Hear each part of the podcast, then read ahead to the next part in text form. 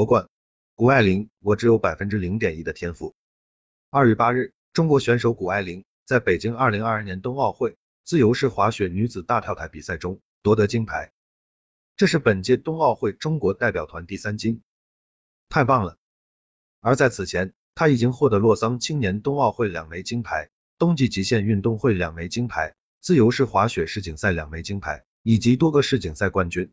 除了优异的比赛成绩，谷爱凌在很多方面。都带着别人家孩子的光环，中美混血，中英文都十分出色，而且能讲一口流利的京腔，高度认同中国文化。二零一九年加入中国籍，十六岁就以一千五百八十分考上了斯坦福大学，而美国高考 SAT 的总分是一千六百分。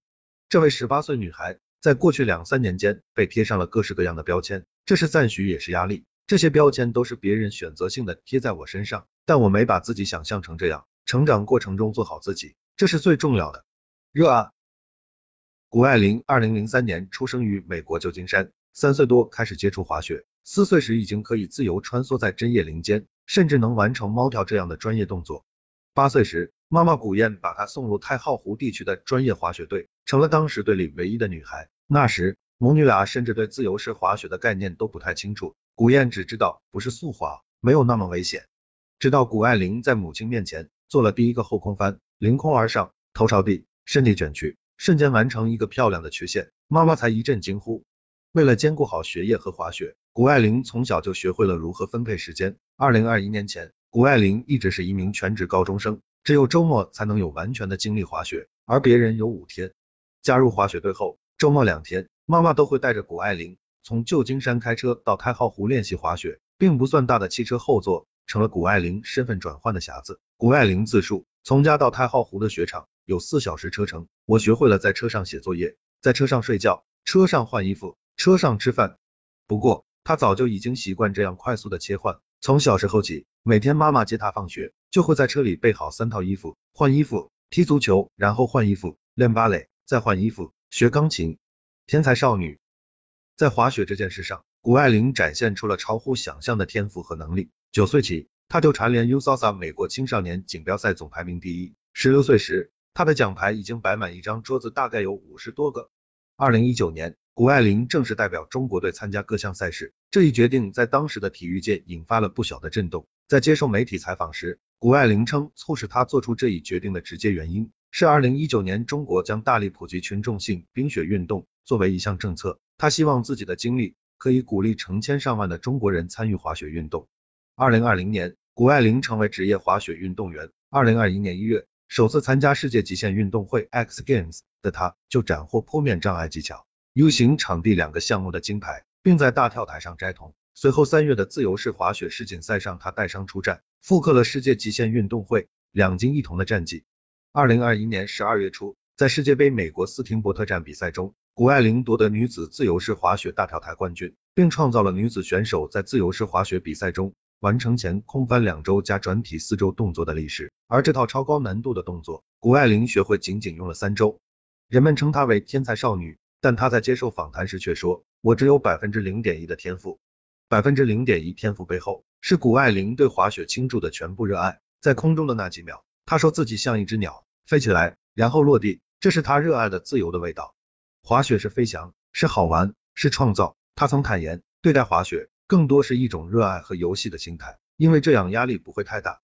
在几近完美的表现背后，需要付出非同寻常的努力。谷爱凌的个子较高，这在滑雪中并不算一项优势，这意味着相比其他选手，她完成空中的转体动作将更加费劲。看到比赛的时候会感觉很容易，但是训练非常非常累，从早晨九点到晚上九点一直训练。迫于时间，他经常只能在滑雪场缆车上吃饭，下方是缓缓而过的苍茫白雪，他来不及欣赏。因为仅仅不到几分钟，他又要回到这片雪场中，伤痛更是难免的。作为高危运动项目，在滑雪中摔倒是常事。十二岁的时候，谷爱凌的锁骨摔断了，现在摸上去还有一个凸起。在二零二一年三月的世锦赛前，他又摔断了右手，造成粉碎性骨折，大拇指也出现韧带断裂，甚至短时间内无法再直起雪杖。然而，在大跳台决赛中，为了抓住更多赢的可能，他临场决定做一个从来没做过的动作——左右升空翻。这个才在最新的雪季中刚学会不久，从未在任何赛事上有过经验的动作，帮助谷爱凌赢得了一张铜牌。平衡零八秒。外界对谷爱凌的评价是全能，但这意味着她需要不断做出选择。第一次重要抉择发生在跑步和滑雪之间。很少人知道，谷爱凌的跑步天赋比滑雪更高。卧室床边的墙上挂着她的赛服和号码牌，其中有一半是跑步的。一次全加州的跑步比赛前，教练直接对谷爱凌说：“你要是不来，我们进不了决赛。”但这场比赛的时间与一场重要的自由式滑雪比赛相冲突，他不得不做出选择和舍弃。我最后选择了滑雪。从这个时候，我就开始把滑雪当成一个职业了。谷爱凌逐渐明白，她要学会最大的能力是平衡。滑雪这项运动是一场控制游戏，对技巧性的要求极高。他沉醉于滑雪带来的自由，但同时也要学会这项运动背后的制衡，就像他的生活一样。生活围绕着一件事，很容易，但是难的是怎么兼顾好各个方面。后来的抉择矛盾时常发生在学习和滑雪之间，毕竟他是一个高中生。二零二零年九月的 SAT 考试季。他正在欧洲雪场训练，只能寻找欧洲考场。戏剧性的是，考前一天飞机延误，他直到晚上十一点半才到酒店。第二天早上又因为下雨订不到车，他只能冒雨跑步前往考场，全身湿透。考场马上要关门的时候，我才进去。考完试后，他又立刻飞回雪场训练。生活中时间很紧，永远在路上，永远有未知的事情发生。他把这称作人在囧途。每次仓促的出行，一个大雪板包，一大袋衣服。再乘坐不同的交通工具抵达雪场、学校或者穿梭于多国之间，这构成了他最普通的日常。一个十八岁顶级运动员，除去对滑雪纯粹的热爱外，极强的控制力几乎贯穿了他的整个赛道人生。做任何一件事，他都会全神贯注。凭着这股专注劲儿，他把四年高中课程压缩到三年完成。因为疫情无法室外训练，他就在家里用滑板。瑜伽垫、沙发，强迫自己每日锻炼，时隔四个月，难得有室外训练的机会，哪怕教练临时因疫情无法到场，他就独自完成练习。他永远把自己当做最大的对手，要当最好的，不是把别人压下去，而是要当自己能当的那个最好的。最终，他成功拿到斯坦福大学的录取通知书，同时还有源源不断的奖牌。二零二一福布斯中国名人榜，谷爱凌是唯二入选的运动员，同时也是年龄最小的上榜名人。二零二一年。他成为继姚明、李娜、冯珊珊后第四位入围 SB 最佳运动员提名的中国运动员。抛去运动员身份，他是考入斯坦福的学霸，也是时尚界的新宠。这些角色可能每一个都让普通人望尘莫及，但只有十八岁的谷爱凌却切换自如。我从小就说，我有三个生活：当正常学生，当滑雪运动员，当时尚模特。我现在是在平衡这三个生活。在接受媒体采访时，他这样说：我生命中最重要的就是平衡、自由。这个刚过十八岁的女孩，常常把自由挂在嘴边。在比赛中，她可以与世界各地追雪的人相遇，在奥地利见到澳大利亚的朋友，在新西兰见到瑞典的朋友，在加拿大遇到中国的朋友。谷爱凌有着这个年纪该有的天马行空，她喜欢运动、社交、时尚、写作、吃美食，其实也是谷爱凌的另一个爱好。我还没尝成都的辣，但我想试一下。休息的时候，谷爱凌会像许多十八岁少男少女一样选择躺平。这是我刚学会的词。当自己一口气说出了躺平和内卷之后，她还颇为得意，眼神里露出一丝机灵劲，咧嘴大笑，或者尝试其他我喜欢的爱好。谷爱凌也如大家一样，是个被妈妈管着的小女孩。十八岁生日，我想去跳伞，她说完全不可以，这是不可以接受的。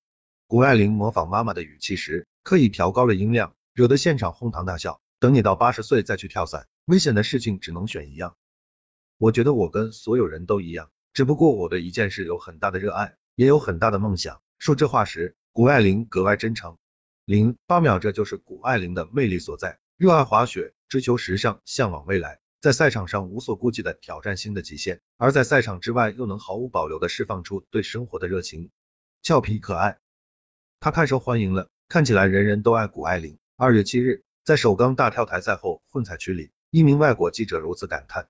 自由式滑雪女子大跳台资格赛现场，她几乎是被工作人员赶着走过一个又一个采访区域。粗算一下，从她第四个比完赛到离开混采区，大约用了五十分钟，是在赛后混采区停留时间最长的运动员。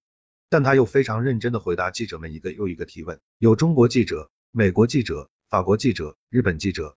她落落大方又俏皮可爱，很难让人不喜欢上这个中国姑娘。比如她在第二跳的失误被很多记者问起。当时谷爱凌选择了一个女选手中少见的双手抓板动作，遗憾的是落地时出现较大失误，导致一个雪板脱落。这一轮仅拿到二十四点五零分，他用中英文说了很多遍当时的想法，当然也会有压力了。要是我没能进入决赛，我会对自己感到不满意。他还主动说道，我比赛的时候一直和我妈打电话，她跟我说我肯定能做成，我十四岁时就能完成这个动作了，最后一跳肯定可以。